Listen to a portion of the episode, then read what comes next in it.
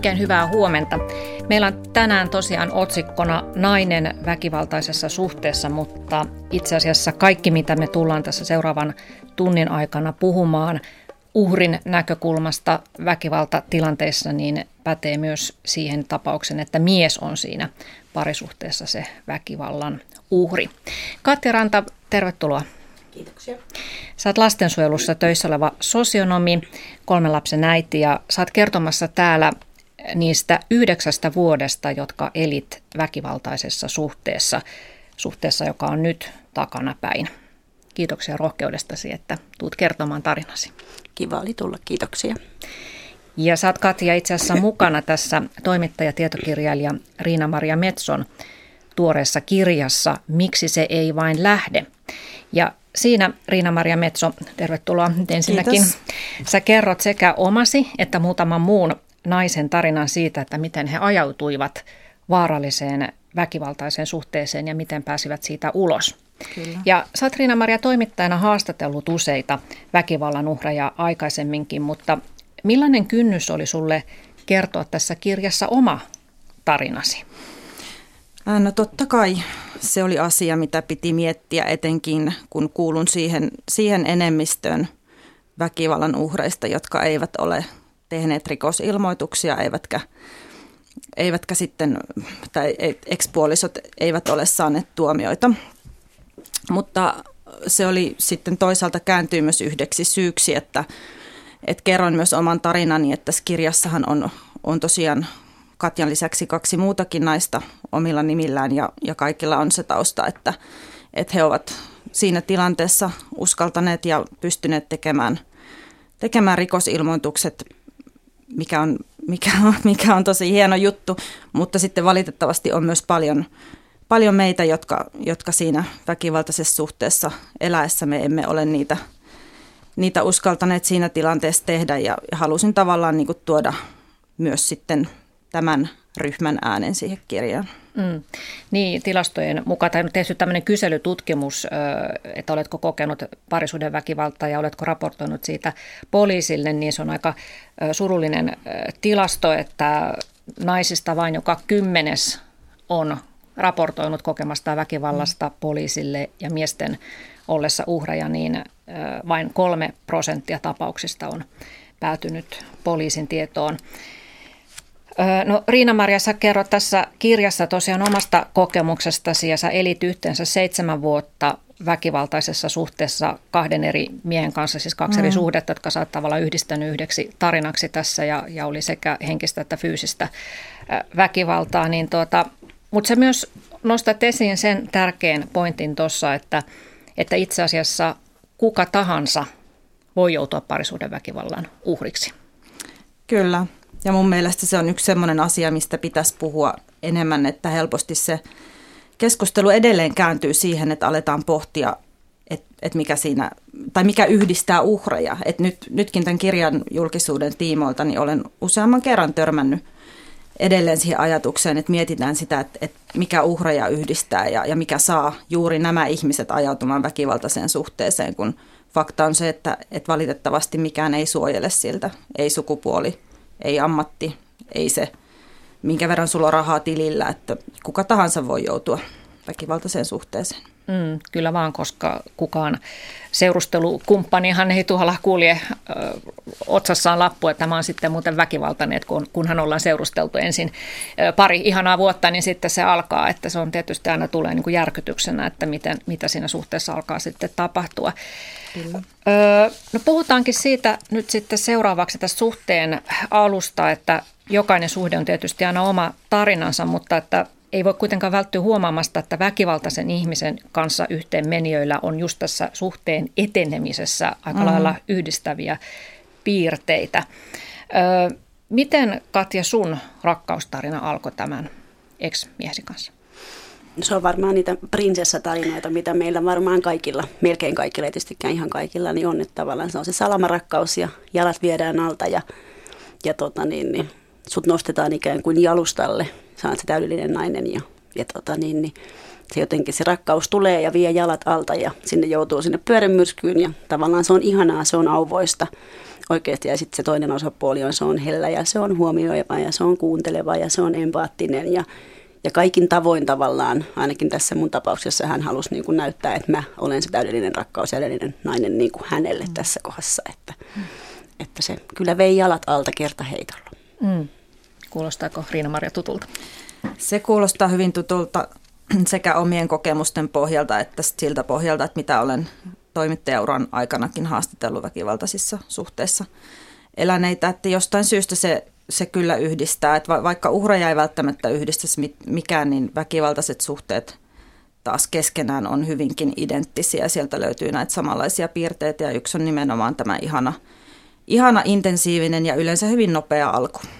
Mm, että siinä tavallaan hullaan, hullaannutaan nopeasti ja se suhte etenee myös tyypillisesti nopeasti. Kyllä ja se on aika tyypillistä, että tekijä tarjoilee tälle uhrille juuri sellaisen ihmisen, jota hän ajattelee, ajattelee hänen kaipaavan. Että usein on hankittu paljonkin sitä tietoa etukäteen toisen elämän tilanteesta ja toiveista ja unelmista ja, ja sitten rakennetaan sellainen paketti, joka mm. toimii. Mm. Hyvät kuuntelijat, mä oon muuten avannut teille kommentointimahdollisuuden, että voitte osallistua tähän keskusteluun, kertoa ehkä omista kokemuksistanne tai jos haluatte kysyä jotakin Katjalta ja Riina Marjalta, niin menkää Yle Areenaan ja sieltä etsikää Sari Valto-sivustot, siellä on nämä mun jaksot ja siinä oikealla, oikealla palkilla lukee keskustele tässä parisuuden väkivallasta ja sieltä löytyy sitten kommentointimahdollisuus, että voitte ottaa osaa keskusteluun. No, minkälaiset oli sitten sellaiset ensimmäiset vihjeet teille siitä, että tässä on jotain outoa tässä suhteessa? Mulle varmaan ne niin kuin, paljastui ehkä sitten niin kuin parin vuoden jälkeen, että niin kuin jossain vaiheessa Riinan tai kirjassakin lukee, että tavallaan niitä merkkejä oli, mutta niitä ei osannut niin kuin lukea. Että hän tavallaan tuli ilmoittamatta mun kotiin ja penko mun asunnon, kun mä en ollut paikalla ja luki mun päiväkirjat ja, ja tota, kävi puhelimen läpi ja mm tietokoneen läpi, että missä sivuilla mä oon käynyt ja mitä mä oon siellä tehnyt, mutta nämä oli niin pieniä palasia, mitkä näki sitten vasta sitten oikeastaan niiden mm. ensimmäisten fyysisten väkivaltojen jälkeen, kun rupesi miettimään, että täällä on ollut tätä ja täällä on ollut tätä. Ja oikeastaan sitten ne on kaikki paljastunut vasta sitten sen jälkeen niin kuin kunnolla, kun on ottanut ja lähtenyt sitten siitä suhteesta. Että niitä ei ehkä niin kuin siellä ollessaansa pystynyt pilkkumaan ja näkemään, että täällä on tätä ja täällä on tätä. Että kyllä ne on niin kuin, mm paljastunut vasta sitten myöhemmin oikeastaan itselle kokonaisuudessaan. Joo, että semmoinen kontrollointi, kontrollointi. kontrollointi. Mutta sähän sitten muutit tämän miehen perässä toiselle paikkakunnalle, Joo. niin miten se vaikutti siihen suhteen dynamiikkaan?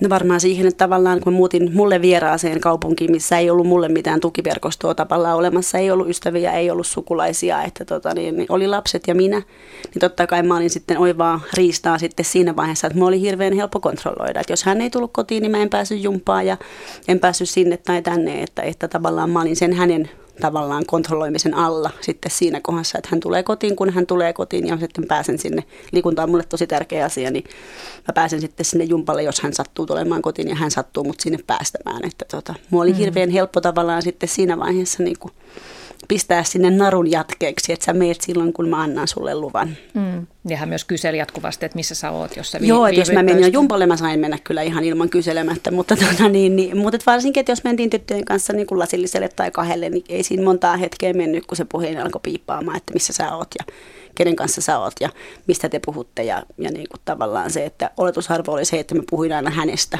mutta tota, ei se tietystikään paikkansa pitänyt. Mm. Niin, että ne syytökset kohdistuivat aina sinuun. Joo, Kyllä. Mm. Hänessä ei ollut mitään vikaa tietenkään. Ei. No, mitä, miten sulla, Riina-Maria, sitten alkoi tulla ensimmäistä, tai mitä muistat jälkikäteen, että mm. ensimmäiset oudot piirteet? Niin se on just näin, mitä Katja sanoi, että, että nythän, nythän ne näkee sieltä selkeästi, mutta silloin kun sitä tietoa ei ollut samalla tavalla, niin ei osannut tarttua niihin, mikä olisi ehkä ollut niin kuin pelastuskin. Et sen takia mä toivon, että jossain vaiheessa näitä tällaisia väkivaltaisen suhteen alkumerkkejä voitaisiin vaikka opettaa jossain koulussa terveystiedon tunnilla. Mutta jos mietin niitä omia, niin siellä oli varmaan aika pitkälti myös se, se kontrollointi, mikä on aika tyypillinen. Että mulla oli sitä pukeutumisen kontrollointia, että aika varhaisessa vaiheessa suhdetta, tuolla kirjassa kerronkin siitä, niin käytiin niin mun vaatekaappia läpi ja mietittiin, että mitä vaatteita voi käyttää ja mitkä heitetään pois. Ja kynsilakan värit päätettiin ja, ja se, että saako leikata otsatukkaa ja tällaista. Tällaista niin ulkonäön kontrollointia, mutta kyllä siellä oli sitten totta kai myös tota samantyylistä. Sehän on aika tyypillinen se sosiaalisten suhteiden kontrollointi ja tietynlainen eristäminen, että et sit mikä, taas, mikä taas helpottaa sen väkivallan jatkumista sitten, että kun ne muut ihmiset siitä ympäriltä häviää tai vähenee merkittävästi, niin sitten sinulla on vain se toinen, se kumppani siinä peilinä ja sitä kautta sä, sä saat sen, sen informaation tavallaan, että millainen sä olet ja sitten useinhan sieltä tulee sit sitä negatiivista informaatiota, että olet arvoton tai huono tai tyhmä.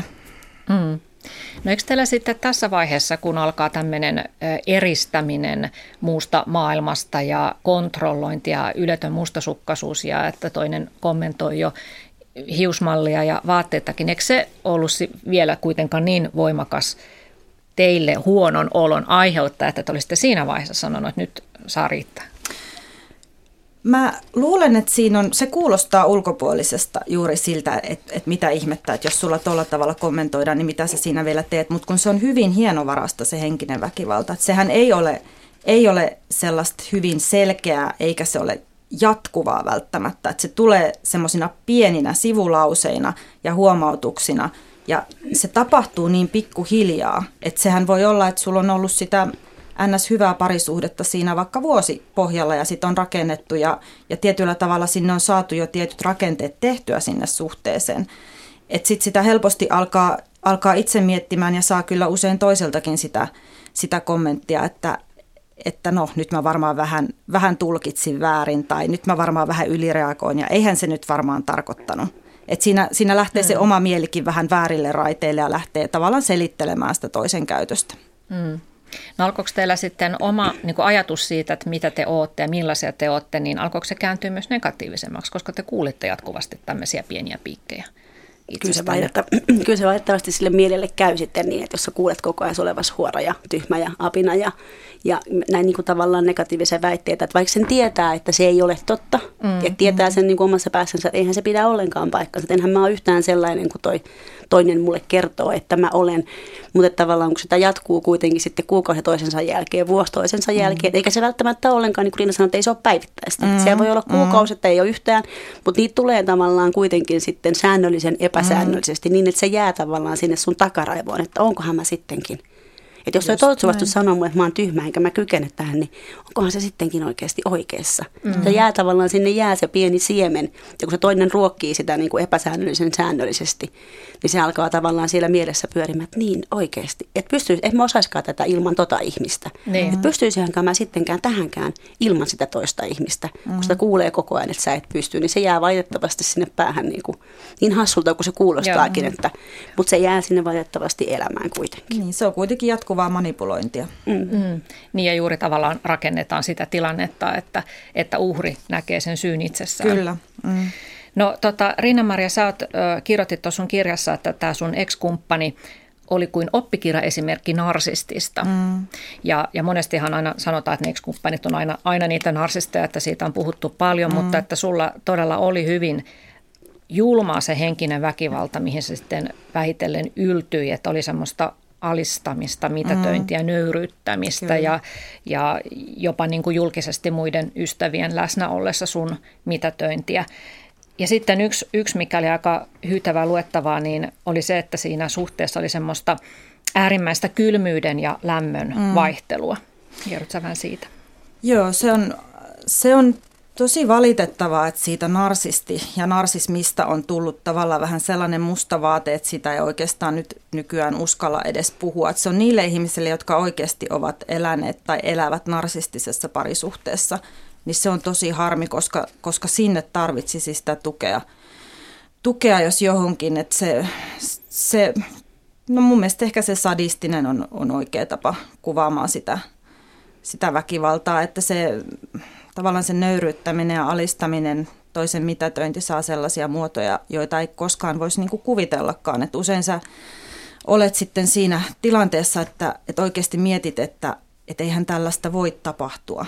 Et, et mm. Siinä tulee tavallaan itselle semmoinen totaalinen epäusko, että kukaan ei voi kohdella toista ihmistä tällä tavalla. Ja sitten sä olet itse siinä sen kohtelun kohteena.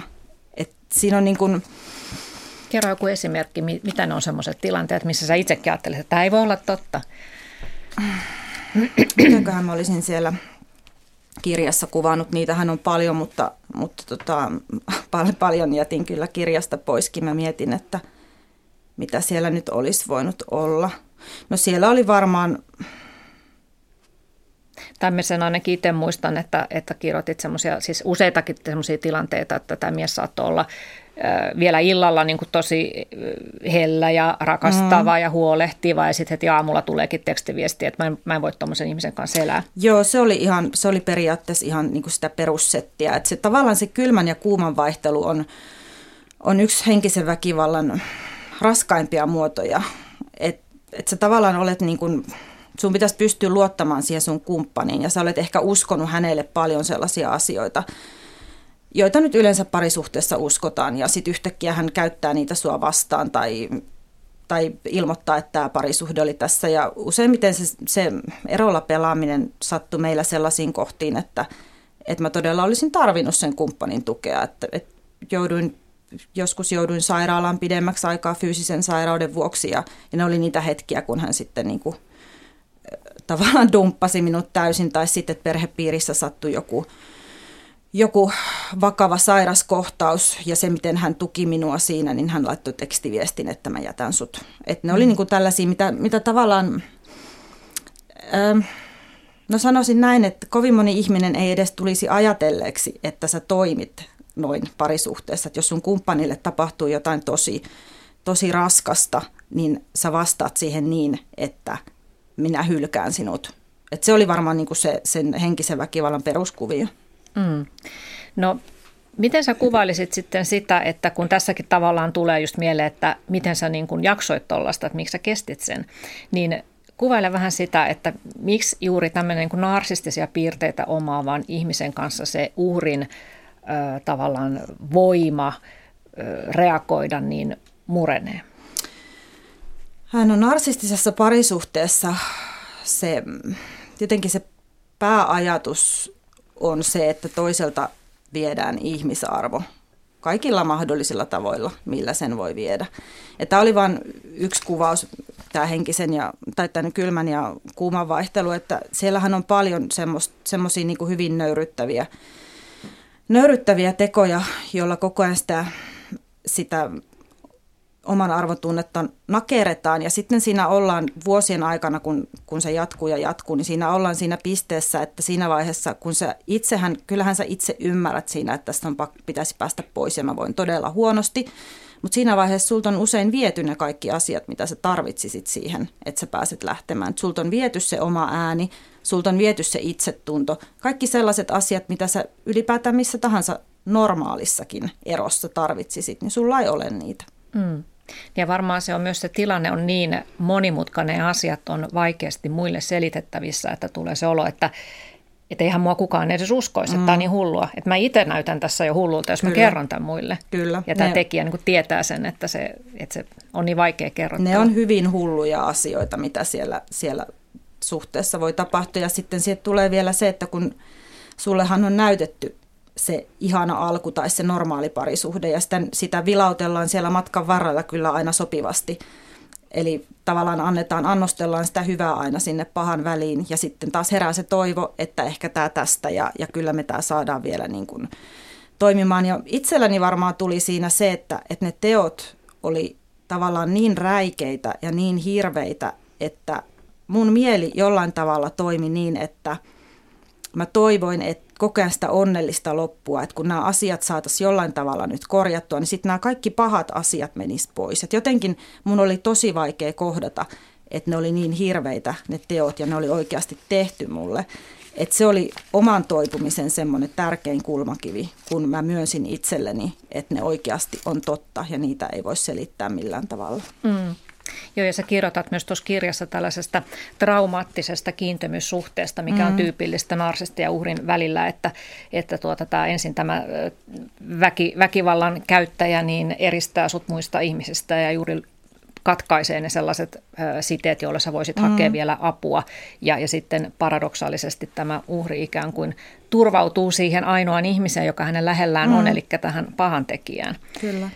No nyt puhuttiin tästä henkisestä väkivallasta, jonka aikana siis teiltä ja usein uhreilta siis nakerretaan se itsetunto ja se mm, oma voima pois ja sitten vähitellen alkaa tulla fyysistä väkivaltaa. Niin miten Katja sulla pikkuhiljaa alkoi ilmentyä sitä fyysistä puolta siihen? Se oli, se oli ensin varmaan tavallaan niin, että, että se nyrkki tuli siihen pöytään vierelle tai se nyrkki meni niin kuin seinään. Että se tuli mun lähelle, mutta se ei vielä niin kuin osunut. Että tavallaan että siihen tuli sellainen, niin kuin, mä kutsun sitä väkivallan hajuksi. Että se ei ollut vielä olemassa, mutta että se tuli tavallaan, niin kuin, se raivo alkoi olemaan niin kuin tavallaan niin, että se ei ollut enää pelkästään sanallista. Että se mm. tavallaan näkyi niin ja sitten mä muistan se ensimmäinen kerta, kun, kun sitä fyysistä väkivaltaa tapahtui, niin se oli kuristaminen. Että kyllähän tavallaan sitten sen jälkeen hän meni ovesta ulos sitten siitä tilanteesta, niin jäi seisomaan siihen huoneeseen sille, mitä täällä tapahtuu. Mm. Että mitä oikeasti äsken tapahtui. Että tapahtuuko niin, niin kuin oikeasti, että se mm. kuristi mua äsken ja sitten se meni ovesta ulos vai että oliko se totta vai eikö se ollut totta. Että kyllä se seisoo niin kuin kohtuu epäuskoisena niin kuin sen kanssa, että sitten mietit, niin kuin, että oikeasti. Se hämärtyy. Niin. Se todellisuus hämärtyy. Ne teot on tavallaan niin törkeitä, että se, siinä, siinä tapahtuu jonkinlainen jonkinlainen itsensä suojelu ehkä niissä tilanteissa meillä oli kanssa lapsia kotona tavallaan sitten siinä tilanteessa he ei nähnyt sitä kuristamusta, mutta sitten tavallaan se arki tuli siihen, että lapset tarvitsevat jotain ja sitten sä menet siitä tilanteesta ikään kuin pois, vaikka sä äsken tajusit, että hei, että just mua kuristettiin ja sitten mä menen keittiön suurin piirtein keittämään kaurapuuroa seuraavaksi. Niin tavallaan se jotenkin niin kuin, se hämärtyy se todellisuus, vaikka sä tiedät, että niin kävi, mutta se oma ajatus ja oma pää jotenkin suojaa sitä itseensä, että tavallaan sen sulkee jotenkin hetkeksi aina pois, vaikka sen tietää, että se on ihan oikeasti totta. Että sitten elämästä tulee tämmöistä aika absurdia. Että sitä vaan jatkaa sitten niin kuin niin. mitä tämä nyt meni nyt näin, että apua mm-hmm. mitä tässä oli, mutta tavallaan sitten se ikään kuin se arki vie mennessänsä ja sitten se kraavitilanne, mikä äsken oli, niin se jotenkin niin kuin jää siihen niin kuin kuplan sisälle, että tämä oli, mutta tämä meni ja sitten missä mä nyt oon. Niin ja siihen tulee, siihenhän tulee vielä usein sitten tekijältä se hyvittelykausi siihen mm. päälle, eli, eli ne asiat jollain tavalla niin kuin hyvitetään ja selitetään parhain päin. Mm. Joo, anteeksi pyyntöä ei, meidän, me, meidän huusollissa ei anteeksi pyyntöä ei näkynyt, mutta tosiaankin hyvittely aina oli se helvetti ja sitten tuli se taivas siihen päälle, milloin saat jälleen kerran sen niin kuin kaikkeista ihanin nainen mm. pään päällä ja, mm. ja näytetään taas se suhteen ihana prinsessavaihe tulee hetkeksi sitten siihen päälle, että mm. ennen kuin lähtee sitten se seuraavan oravan pyörä mm. sitten pyörähtämään. Ja sehän on tavallaan, että kun sun tämä kyseinen henkilö on sen sun itsetunnon vienyt ja se sun oman arvon tunto on hänen käsissään, niin se, että hän sitten taas palauttaa sulle sen, sen oman arvon tunnon ja sen, että nyt sä oletkin taas hyvä mm. ihminen, niin se on, se on myös yksi sellainen väkivaltaisen suhteen koukku, mm. mikä ei näy välttämättä ulospäin. No millaista fyysistä väkivaltaa sä oot Riina-Maria kohdannut? Öö, mä oon kohdannut hiuksista repimistä, seinille nostamista – lyöntejä on ollut potkimista. Joskus on julkisella paikallakin saatettu parkkipaikalla heittää asfalttiin. Sen tyylistä. Hmm. Paljon kiinni pitämistä. Mitäs sulla Katja, minkälaisia ne tapaukset oli? No varmaan iso osa oli niin kuin tuuppimista, tönimistä, läpsimistä. Semmoista tavallaan, mistä niin kuin, niin kuin lentele tavallaan huonekaluja päin tai seinään päin. Että tavallaan niistä ei tule sellaisia selkeitä jälkeä, mm. mutta mustelmia – mm. mustelmia toki, mutta sitten on ollut kuristamista, hiuksista raahaamista ja tota, niin, niin, nyrkillä lyömistä, ihan niin kuin potkimista tavallaan maassa kun makaa, niin sitten potkitaan päälle ja että oikeastaan niin kuin laidasta laitaan mm. valitettavasti.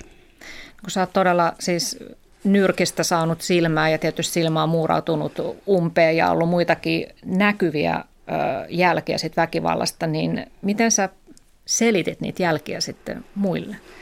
No varmaan tavallaan esimerkiksi siinä vaiheessa, kun sain tosiaankin nyrkistä silmään ja silmä muurautui umpeen, niin mähän tavallaan hautauduin kotiin tavallaan sitten mahdollisimman paljon siinä vaiheessa, kun vielä kun se oli näkyvillä. Ja tietysti meikkasin sitä niin paljon piiloon, kun sitä pystyi meikkaamaan, että mm.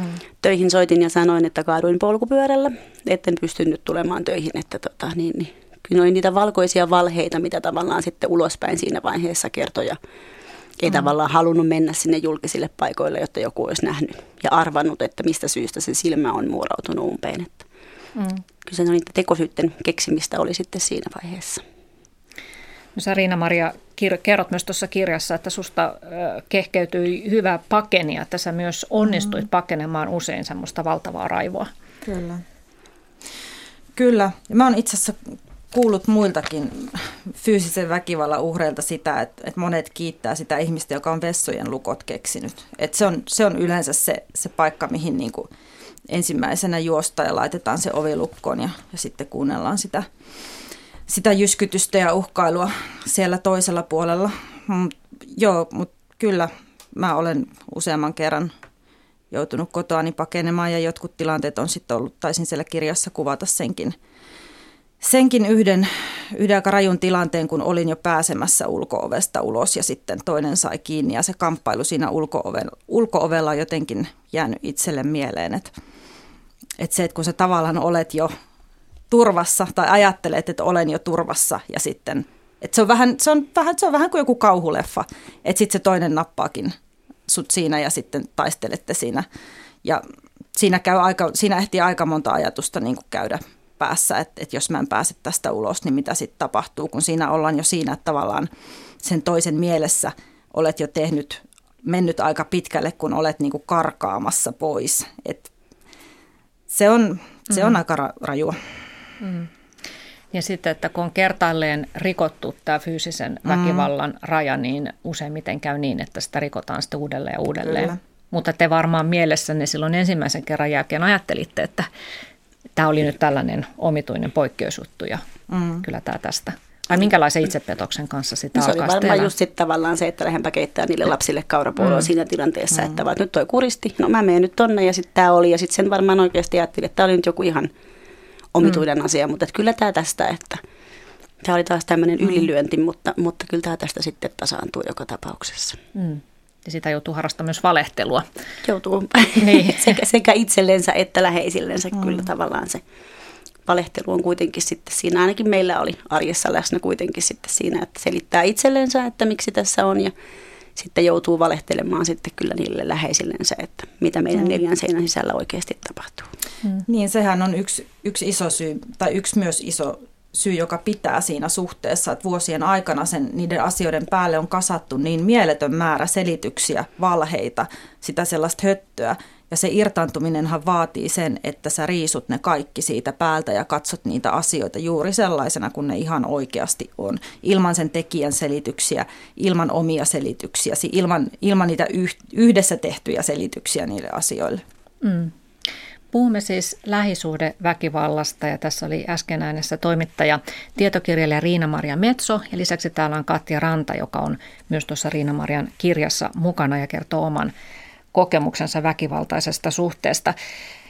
Ö, niin, siis tämä todellakin, että te olette ö, lukemattomia kertoja joutuneet olemaan fyysisen väkivallan uhreja, mutta sitten taas toisaalta kuvat Riina-Maria hirveän hyvin tuossa kirjassa sitä, että – että kun näiden väkivaltakohtausten välillä tietysti oli sitten myös aina paljon hyvää mm. ja tuli hyviä jaksoja ja, ja sitten se, että sullakin sä kerroit tästä sun miehestä, että hän oli myös aivan ihanan huolehtiva, että tuli, tuli remppaan sun kotia mm. ja, ja ajaa nurmikkoja mökiltä ja vaikka mm. mitä siis niin kuin, ja näki, näki vaivaa sun eteen ja sitten kuitenkin hänessä oli tämä tämä pimeäkin puoli, mm. mutta sä et pystynyt kuitenkaan demonisoimaan häntä. Mä en pystynyt demonisoimaan ja sitä olen, olen joskus niin kuin miettinyt jälkikäteen, että olisiko se irrottautuminen ollut helpompaa. Et ihmiset, me ihmisethän ollaan erilaisia. Mä itse olen luonteeltani sellainen, että mä en niin kuin, ajattele lähtökohtaisesti, että ihmiset on hyviä tai pahoja. Mä ajattelen, että, että jos, jos joku tekee jotain pahaa, niin ei hän silti välttämättä ole niin kuin, paha ihminen. Että mm. jokaisessa on niin kuin, hyvää. Toinen akilleen kantapää on mulla se, että mä jotenkin ajattelen, että kaikki ansaitsee toisen mahdollisuuden ja, ja väkivaltaisessa suhteessa sit helposti alkaa tulla se, että no sit ansaitsee kolmannen ja kolmannen kymmenennen ja, ja siitä eteenpäin niitä mahdollisuuksia. Että se tavallaan se, se keinulauta menee koko ajan niin kuin enemmän väärään suuntaan. Mutta en mä, en mä koe, että se mun niin kuin tietynlainen elämänkatsomus olisi silti muuttunut, että kyllä mä edelleen ajattelen ihmisistä lähtökohtaisesti hyvää. Mm.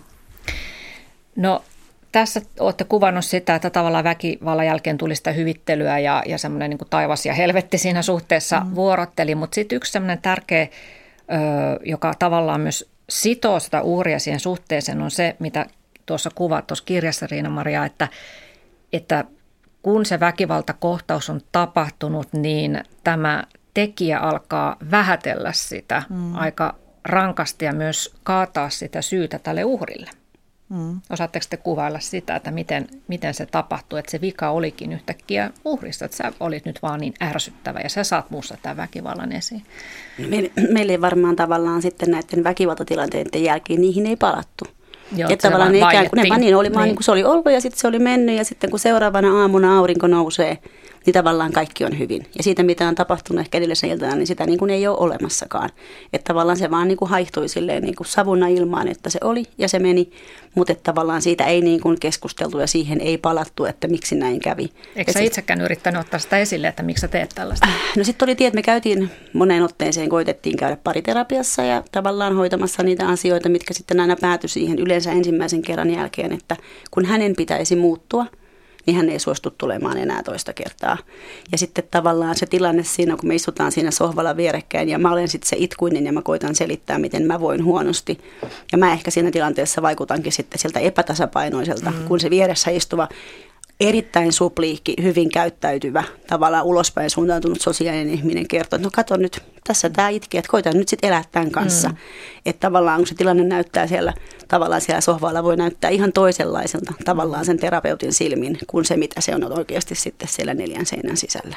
Mm. Ja siinä vaiheessa, kun sun itsetunto on jo murennettu, niin sä rupeat itsekin miettimään, että niin, niin että mä oon kyllä niin, vähän surkea niin, ja Niin, tässähän mä istun ja... tässä sohvalla ja mä oon se, ketä itkee, niin kuin, että niin. mulla, on, mulla on tässä paha olla tässä suhteessa. Ja toi istuu tuossa ja hymyilee vierellä ja ei silloin yhtään hankalaa. Niin se suhde kallistuu taas siinäkin mm. tilanteessa niin kuin tavallaan niin kuin väärinpäin. Kyllä. Mm. Ja toi kokemus on valitettavasti aika monen, monen suusta tullut tuo sama parisu, parisuhdeterapiakokemus, että et, en mitenkään niin kuin terapioita vähättele, mä oon itse saanut suuren avun terapiasta väkivaltaisessa suhteessa irrottautumisessa, mutta, mutta nämä pariterapiakokemukset on, on yllättävän usein sellaisia, että se tilanne saattaa siellä niin kuin hyvin erilaisen. Mm. Joo, ja säkin Riina-Maria kerrot tuossa kirjassa, että, että tavallaan näiden pahoinpitelyiden jälkeen, että kun se syy oli sitä aina su, sinussa, mm. että tämä tekijä niin kun kehotti sinua niin kun tarkkailemaan omaa päätäsi, että sä oot nyt jotenkin mm. tulkinnut tämän väärin tai taasko sä nyt tuollaista niin selität. Ja... Siinä tulee tavallaan se, se henkisen väkivallan ja manipuloinnin kuvio, että väkivaltaisessa suhteessa se valitettavasti usein menee niin, että uhrista yllättäen tulee se tekijä ja tekijästä tulee uhri. Ja se on jälleen yksi sellainen asia, mikä varmasti niillä onnekkailla ihmisillä, jotka ei ole joutunut sellaisessa suhteessa elämään, niin se vaikuttaa ihan käsittämättömältä, että et, et miten se voi, voi mennä niin, että toinen tekee sulle väärin ja sitten se syy onkin sinussa. Mutta se, tavallaan se suhteen dynamiikka on niin sairas jo siinä vaiheessa, että se, se on melkein automaatio, että sieltä tekijältä tulee se, ei vain se, että, että hän ei niin kuin tavallaan ota vastuuta siitä omasta teostaan, vaan hän vastuuttaa sinut siitä. Ja sitten aletaan miettimään, että miten sinä voisit muuttaa itseäsi, jotta sinä et aja sitä väkivaltaa toisessa ihmisessä esiin, mikä mm. on ihan absurdi ajatus. Mm. Kyllä. Niin, mutta näin, näin se menee, että tavallaan mm. pitää koko ajan miettiä, että puhunko mä liikaa, mm. tai onko mä liikaa hiljaa, seisonko mä oikealla tavalla vai pitäisikö mun sittenkin istua, mm. ja tavallaan haistelee sitä ilmapiiriä mm. ja katsoo sitä toista, että miltä se näyttää, että meneekö mä nyt oikeaan suuntaan tässä mun käyttäytymisessä, vai meneekö mä nyt väärään mm. suuntaan tässä mun käyttäytymisessä, koittaa kontrolloida tavallaan sitä omaa itseänsä, että se toinen, toisen kontrolli tavallaan pysyisi hallinnassa, mm. vaikka että sä pystyy sitä toista kontrolloimaan, Ei. eikä sen mm. käyttäytymistä mitenkään. Mm. Ja toihan on yksi vaarallinen ansa, että ryhtyy pystyy ikään kuin ymmärtämään sitä tekijää, mm. että no silloin on nyt vähän vaikeaa ja silloin on lapsuudessa varmaan jotain traumaattista mm. ja kun mäkin nyt tälle ei käyttäydyn, niin se on ihan ymmärrettävä. Mm. Että siinä vaan niin kuin tavallaan pitkittää sitä, sitä suhteessa pysymistä. No häpeä on yksi väkivaltaisen suhteen sellaisista kierroimmista koukuista, jotka pitää siinä suhteessa kiinni, niin millaista häpeää te olette kokeneet? No se on ihan totta, että häpeä on mun mielestä yksi niin kuin tärkein asia, mistä pitäisi puhua, kun puhutaan väkivallasta ja siitä, että miten siitä suhteesta voi päästä irti. Väkivaltaisessa suhteessahan sä koet niin kuin kaksinkertaista häpeää. Et sä, ensinnäkin ne teot, mitä siellä tapahtuu, niistähän pitääkin kokea häpeää. Ne on usein, usein niin, niin hirveitä. Mutta siellä suht, sille häpeälle tapahtuu se sama asia kuin sille syyllisyydelle. Eli se häpeä siirtyy siltä tekijältä uhrille. Eli uhri kantaa niin kuin ensinnäkin sen häpeän siitä niistä itse teoista ja sitten vielä lisäksi sen häpeän siitä, että niistä teoista huolimatta mä pysyn tässä suhteessa. Ja se on, häpeähän on yksi kaikista vaikeimmista tunteista liittyen ihan mihin tahansa asiaan. Ja sitten kun siinä sulla on siinä paketissa se kaksinkertainen häpeä, sitten sulla on se syyllisyys, että tässä on nyt ainakin osittain tämä on mun vika, että, että tämä tilanne on tällainen. Sitten sulla on itsetunto viety. Siinä on niin, kuin niin iso paketti tavallaan, että se, siitä ulosponnistaminen, niin se vaatii ihan todella paljon. Mm. Muistat sä Katja, että millaisia häpeän tunteita sä koit silloin, kun sä vielä olit siinä suhteessa? No varmaan ihan samoin, mistä Riina-Maria äsken puhui, ja varmaan myös sitten se, että itsellä oli pitkä parisuhde tavallaan takana, mistä oli tota niin, niin kaksi lasta jo olemassa ja oli tavallaan kerran jo epäonnistunut. Mm. Tavallaan, että mä olen kerran ollut naimisissa ja mulla on kaksi ihanaa lasta ja okei, me epäonnistuttiin siinä ja me päädyttiin eroon. Niin tavallaan sitten, kun tämä toinen suhde alkoi, niin mä olin päättänyt sen aluksi, että mä teen kaikkeni. Että ihan mitä vaan, niin mä haluan, että tämä toimii. Että mä en pysty mm. niin kuin epäonnistumaan toista kertaa. Mm. Niin se oli varmaan myös se häpeä sitten siitä, että mä oon kerran jo epäonnistunut, niin mä en voi nyt epäonnistua toista kertaa. Mm. Ja siinä oli ehkä myös yksi häpeän piikki sitten niin kuin lisää siihen, että mä en voi myöntää, että mä en saa tätä toimimaan. Että mm. niin. Vaikka mä kuinka koitan ja vaikka mä kuinka olin ja vaikka mä kuinka teen, niin mm. siltikään tämä ei niin kuin toimi. Ja, ja sen myöntäminen, että mulla on mennyt ihmistuntemus ihan pieleen, Kyllä. että mm-hmm. voinko mä nyt myöntää tämän. Mm-hmm. Että sekin on tietysti niin kuin tavallaan voi tuottaa sitä häpeän tunnetta, mm-hmm. että on aivan väärin arvioinut sen ihmisen. No ensimmäinen askel siitä, että pääsee pois siitä tilanteesta on se, että kertoo tilanteesta jollekin ulkopuoliselle. Suurin osa pitää liikaa näitä asioita siellä mm. neljän seinän sisällä ja selittelee ja valehtelee ulkopuolelle. Kenelle te kerroitte tästä tilanteesta ensimmäisen kerran? Miten sulla Katja? No, mulla oli sen vanha hyvä lapsuuden ystävä, ketä oli itse elänyt joskus väkivaltaisessa parisuhteessa. Että hän oli ehkä semmoinen, mutta en mä hällekään missään nimessä kaikkea kertonut. Mm. Et se oli ehkä niitä kraavimmissa tilanteissa, kun mä otin sitten sen puhelimen käteen ja pistin sitä viestiä tai soitin, että okei, nyt meillä mennään taas tässä oravan pyörässä, että mitä ihmettä mä teen. Mutta en mä missään nimessä hänelle niin kuin kaikkea kertonut. Hän oli tavallaan jotenkin sitten kuitenkin semmoinen peili, että mille pystyi tavallaan olemaan sitten osittain edes rehellinen. Mm. Ja sitten varmaan mä kävin kuitenkin, mitenköhän monta vuotta sitten meidän suhteen, ehkä neljä vuotta sitten kuitenkin sieltä meidän loppupäästä suhdetta, niin kävin epäsäännöllinen säännöllisesti pistämässä omaa päätäni tavallaan pöydälle, että kävin juttelemassa erinäköisten ammattilaisten kanssa tavallaan saamassa omia ajatuksia kasaan. Että se oli varmaan sitten semmoinen yksi väylä kanssa, missä sitten pystyi melkein olemaan rehellinen. Mm, tärkeä askel eteenpäin. niin. Joo. Kerroitko sä Riina-Maria tästä kenellekään? Äh, mulla oli yksi sellainen luottoystävä, joka, joka ties kyllä varmaan lähestulkoon kaiken, mitä, mitä siinä suhteessa tapahtui, ainakin sitten loppuvaiheessa. Että hän oli mulle kyllä siinä mielessä tosi tärkeä, kun siihen liittyi niin paljon sitä manipulaatiota, että että mä sitten usein saatoin soittaa hänelle jonkun tilanteen jälkeen ja, ja kysyä, että voitko sanoa nyt ulkopuolisen mielipiteen, että mitä tässä tapahtui tai, tai tavallaan niin kuin sitä, että kun mua syyllistettiin niin voimakkaasti niistä, niistä teoista, niin mä tarvitsin jonkun ulkopuolelta sanomaan sen objektiivisen mielipiteen, että – jos toinen tekee sulle väkivaltaisen teon, niin se ei ole sinun vikasi. Sehän kuulostaa myös ihan absurdilta, että joku tarvitsee sellaista, mutta se on se viesti, mitä väkivaltaisessa suhteessa tarvitsee tosi paljon, että joku muu sanoo sulle, että tuo ei ole sinun vikasi, kun se toinen, se tekijä, antaa kokea sitä viestiä, että sä olet syypää tähän. Mm. Ja te olette molemmat päässeet näistä suhteista pois ja se on ollut sellaista vaikeaa tempoilua, mm. että miten, miten saitte irti itsenne siitä ja, ja monenlaista itsepsyykkausta, että, että tuota, olette ymmärtänyt, että tässä ei voi enää jatkaa. Katja Ranta ja Riina-Maria Metso, teillä molemmilla tuli onneksi se kohta, jo, jolloin tajusitte, että nyt tämä on viimeinen pisara, tästä ei voi mennä enää eteenpäin. Mikä Katja, sulla oli se viimeinen pisara?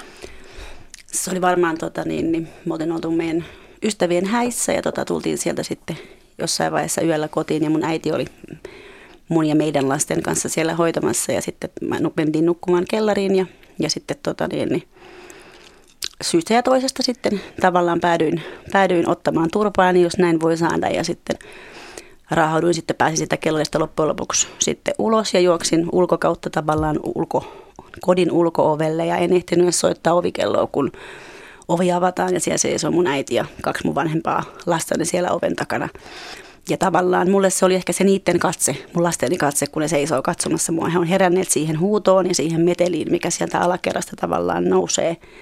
Ja sitten he näkee mut tavallaan juuri siitä, että mä juoksen karkuun kellarista heidän isäpuoltansa. He on nähneet, tai siis kuulleet paljon asioita, mutta eivät nähneet mitään, niin se katse tavallaan mun lasten silmissä, mä päätin, että mä en voi ikinä enää tavallaan antaa heidän niin kuin kokea niitä asioita. Että heidän pitää miettiä, että mitä tuolle äidille tuolla kellarissa tapahtuu. Mm. Ja tavallaan se, se niin kuin heidän suojelemisensa, tavallaan heidän, että he pääsee pois sellaisesta epäterveestä ilmapiiristä. Mm. Ja se oli mulle tavallaan sitten se viimeinen naula arkkuun. Mm. Ja he näkivät siinä tilanteessa ne pahoinpitelyjäljet sinussa. Jäljet, joo. Että... Tähän asti mä olin kuitenkin ehtinyt sitten jollain tavalla, tavallaan peitellä itseni tai jotain muuta, mutta nyt mä menen siihen ja he näkee mut siinä hysteerisessä tilassa ja hiukset mm. valuu päästä ja tavallaan, niin se oli jotenkin niin kuin semmoinen Joo. tilanne, että, että yhdenkään lapsen ei pitäisi ikinä milloinkaan joutua tavallaan mm. näkemään sellaista hetkeä. Mikä sulle Riina-Maria oli sellainen viimeinen ymmärrys siitä, että nyt, nyt tästä täytyy lähteä pois? Mm, no niin kuin mä tässä kirjassa alussa kerrankin, niin mulla on kaksi väkivaltaista suhdetta takana ja siitä toisesta, toisessa on ollut sellainen aika no siinäkin on ollut just semmoinen aika vaarallinen tilanne, että tämä, tämä mies on tullut mun kotiin ja, ja yrittänyt siellä sitten käydä minun käsiksi ja mä oon lähtenyt sit siitä tilanteesta päässyt lähtemään kotoani pakoon. Ja, ja jostain kumman syystä vielä niin, niin ymmärryksen vallassa, että olen lähtenyt polkupyörällä sieltä, kun olen tiennyt, että hän ei pysty mua niin kuin sillä tavalla autolla seuraamaan. Ja ja mä muistan, että mä oon sitten silloin, silloin päässyt niin kuin siitä tilanteesta ja sen jälkeen sitten mä en ole, en ole häntä nähnyt. Siitä kyllä käynnistyi sitten semmoinen reilun puolen vuoden aika rankka vaino. Mutta, mutta se suhde loppui niin kuin silleen hyvin äkisti. Sitten tämä toinen enemmän henkisesti väkivaltainen suhde, niin siinä varmaan, siinä tuli monta, se irrottautuminen oli huomattavasti hankalampaa – just tämän manipu- manipuloinnin ja pitkähenkisen väkivallan vuoksi, mutta siinä tuli niin kuin monta asiaa. Monta asiaa, että oikeastaan mun on vaikea sanoa sellaista ihan yhtä tiettyä viimeistä pisaraa, että se oli varmaan enemmän niiden viimeisten pisaroiden keräämistä, että, että siellä oli just sitä hylkäämistä ja, ja varmaan just se absurdius oli yksi, että, että ne asiat alkoi olla niin – ne alkoi mennä niin hulluiksi, niin kuin narsistisessa suhteessa voi mennä, että jotenkin tuli semmoinen, että, että mun on pakko pelastautua tästä, että, että kohtahan mä tulen itse hulluksi, jos mä oikeasti elän niin kuin tällaisen käytöksen mm. kanssa, toisin sen toisen käytöksen kanssa. Että se, oli, se oli oikeasti niin, niin käsittämätöntä ja niin nöyryttävää. Mm. No tämä eron hetkihän on usein väkivaltaisen suhteen vaarallisimmista mm. hetkistä, että surulliset tilastot kertoo siitä, että puolet niistä tapauksista, että uhri on kuollut tämän väkivallan seurauksena, niin tapahtuu juuri tässä eron hetkessä ja se tietysti on myös sellainen pelote sitten, että uskaltaako tästä lähteä. Mutta te uskalsitte. Jos mennään nyt tässä loppuvaiheessa tähän toipumisvaiheeseen, niin millaiset asiat suokat ja autto toipumaan siitä kaikesta sun kokemasta? Mm, no varmaan ehkä suurin voimavara on tavallaan ehkä yksi oma luonteenpiirre, minkä oma, että tavallaan vaikka kaikki asiat olisi jotenkin ihan päin, päin mäntyä, niin aina koettaa löytää siitä jotain positiivista. Että ehkä se on semmoinen niin kuin iso voimavara ihan omassa itsessäni. Mutta varmaan niitä muita niin on siis liikunta. Se on mulle hirveän tärkeä myöskin niin kuin henkinen väline, että ilman sitä varmasti olisi olisi vähemmän järjissänsä, jos näin voi sanoa. Sitten tietysti ystävät. Mulla oli onneksi kasa ystäviä sitten, varsinkin sitten siellä eron hetkellä, kun sitten sai sen suunsa auki, että mitä meillä oikeasti on tapahtunut neljän seinän sisällä. Niin sitten löytyi se kasa niitä oikeita sydänystäviä, ketkä jakso niin seistä mun rinnalla ja tukea tavallaan siellä eron hetkellä ja sitten siitä pikkuhiljaa niin kuin eteenpäin. Ja toki sitten omat sitten oma lähisuku tavallaan tietysti myös semmoinen loistava voimavara. Ja sitten varmaan se, että kun on uskaltanut puhua siitä asiasta. Mä koen, että se on semmoinen mm. iso kansa-asia, että jos ne jättää tuonne sisälle vellomaan, niin sitten niin kun kärpästä tulee helposti härkänen. Mm. Että tavallaan silloin kävi paljon puhumassa sitä ammattilaisten kanssa ja sitten ihan niin kuin näiden omien lähimpien ystävien kanssa, niin se auttoi myöskin musta jäsentämään niitä asioita ja näkemään nimenomaan sitä, että se ei ole mun vika. Mm. Tavallaan se ja siitä pois pääse siitä syyllisyydestä ja siitä häpeästä, mikä tavallaan siinä suhteessa on ollut, niin jotenkin se puhuminen on mun mielestä niin kuin ollut mulle kanssa semmoinen niin kuin äärettömän tärkeä asia, että niistä saa puhua ja pitää puhua mm. ja kun niistä puhutaan, niin ne, sitten niistä pääsee jossain vaiheessa sitten eroonkin. Niin. Ja varmaan myös tärkeää ympäröidä itsensä sellaisten välittävien ihmisten mm. kanssa, että sä näet sen peilikuvan ikään kuin mm. suorempana, jos sulla on vuositolkulla hoettu, että sä oot huono, mm. että sä saatkin sitten toisenlaista oikeanlaista peilikuvaa itsellesi. Se on kyllä näin niin kuin yksi lapsuuden ystävä kanssa mulle sanoi, että ihanaa Katja, sä oot tullut takaisin. Mm. Että niin. jotenkin tavallaan sitä oli erilainen sitten siellä suhteessa ollessansa, että sitten kyllä se mm. vanha hyvä Katja sieltä sitten jälleen mm. kerran mm. löytyi. Niin tämä on varmaan yksi tärkeä huomio, että väkivaltaisessa suhteessa eläminen muuttaa mm. ihmistä, siis kyllä. uhria. Mm. Kyllä. Miten te muutuitte? Tai minkälaisen työn jouduitte sitten eron jälkeen sen kanssa tekemään, että kuka minä olenkaan? No varmaan musta tuli ainakin varovaisempi. Mm. Ja tavallaan se, että jos aikaisemmin olen kovin puhelias ihminen, niin tavallaan sitten se, se mistä asioista puhuu ja miten, miten puhuu ja miten osaa mennä esimerkiksi ventovieraiden ihmisten eteen puhumaan, niin tavallaan niin musta tuli koko ajan vaan varovaisempi ja varovaisempi siellä suhteessa ollessani. Että tavallaan sen uudestaan löytäminen, että, että oikeasti niin kun mä olen ihan hyvä ja mä kelpaan sellaisena mm. kuin mä olen ja mä uskallan mennä puhumaan, niin tavallaan niitä vasta pienillä murhaisen askeilla tässä sitten eron jälkeen tavallaan kahlattu takaisinpäin. Mm. Mutta joo, ehkä varovainen on semmoinen, niin kuin, ja ehkä ne antennit pystyssä oleva ihminen ehkä siellä suhteessa ollessansa. Niin. Joo. Ö, varmaan itselle on ollut ehkä, ehkä suurin polku se itsetunnon uudelleen rakentaminen ja myös se oli ehkä sellainen mulle tärkeä hetki, että kun mä myönsin, että se on multa oikeasti viety. Että se oli mulle tosi, tosi iso juttu myöntää itselle, että joku siihen pystyy. Toki siinä, että siihen tarvittiin paljon vuosia ja paljon toistoja, mutta, mutta se, että siinäkin asiassa pitää olla aika raadollisen rehellinen itselleen, samoin kuin siinä, että myöntää ne, ne faktiset teot, mitä siellä on tapahtunut, mutta että myöntää sen, että, että, että se itsetunto on saatu murennettua. Ja sitä kautta sitä pystyy lähtemään niin kuin sitten rakentamaan pienin palasin. Että, että se on varmaan ollut ehkä itselle se semmoinen, mikä muuttui siinä suhteessa, että huomasi, että, että, että hetkinen, että mun vahvuus on oikeasti aika pitkälti niin kuin laitettu palasiin. Mutta hyvä uutinenhan on, on siinä, että sen kyllä sieltä saa rakennettua takaisin ja, ja ethän sä niin kuin kokonaan sieltä häviä, vaikka, vaikka siihen olisi miten paljon niin kuin laitettu – mm. laitettu efforttia, että niin kävisi. Niin toisaalta mun mielestä siinä ehkä on se väkivaltaisen suhteen jopa paradoksi, että joku on käyttänyt valtavasti aikaa siihen ja energiaa, että hän saisi susta heikomman ihmisen. Ja aika usein se tarina kuitenkin on sellainen, että sitten kun uhri pääsee siitä suhteesta, niin hän kokee itsensä vahvempana. Ja itse mä ainakin koen, että, että olen, olen tavallaan niin kuin vahvempi versio itsestäni tällä hetkellä. Mm. Niin, että rikotusta on tullut eheämpi ehkä mm. kuin aikaisemmin.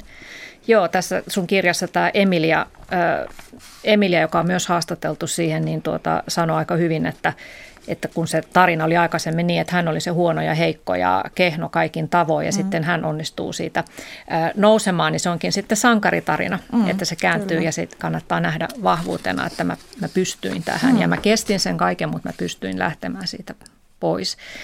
No ö, yleensähän neuvotaan, että eron jälkeen kannattaisi käydä tämmöinen erokeskustelu sen ex-kumppanin kanssa ja käydä läpi sitä, että miksi tämä nyt meni pieleen, niin miten asia laitetaan sitten väkivaltaisen suhteen kanssa? No meillä, meillä kyllä ei ole erokeskustelua valitettavasti käyty, että kylläpä sitten jossain vaiheessa tosiaankin, kun, kun sitten tämä viimeinen tavallaan fyysinen väkivalta ilmentyy sitten siellä mun omassa uudessa kodissa, niin niin, tota, niin, niin mä koin, että mulla on ainoa keino on katkaista tavallaan välittää mieheen niin kuin kokonaan siinä vaiheessa, että se, se tavallaan se haukkuminen ja solvaaminen, että se ei ollut siinä vaiheessa loppu, niin sitten tavallaan kun se fyysinen tavallaan palasi mun elämään meidän erosta, niin kuin riippumatta, niin, niin mä koin, että, että mun ainoa keino tavallaan päästä tästä erosta eteenpäin on tavallaan se, että mä katkaisen siihen hänen sitten kokonaan välit mm. siinä vaiheessa, että meillä kyllä ei sellaista, valitettavasti semmoista erokeskustelua ei käyty. Mm. Äh, no mulla on kahdenlaista kokemusta tästä, että, että tästä toisesta suhteesta, niin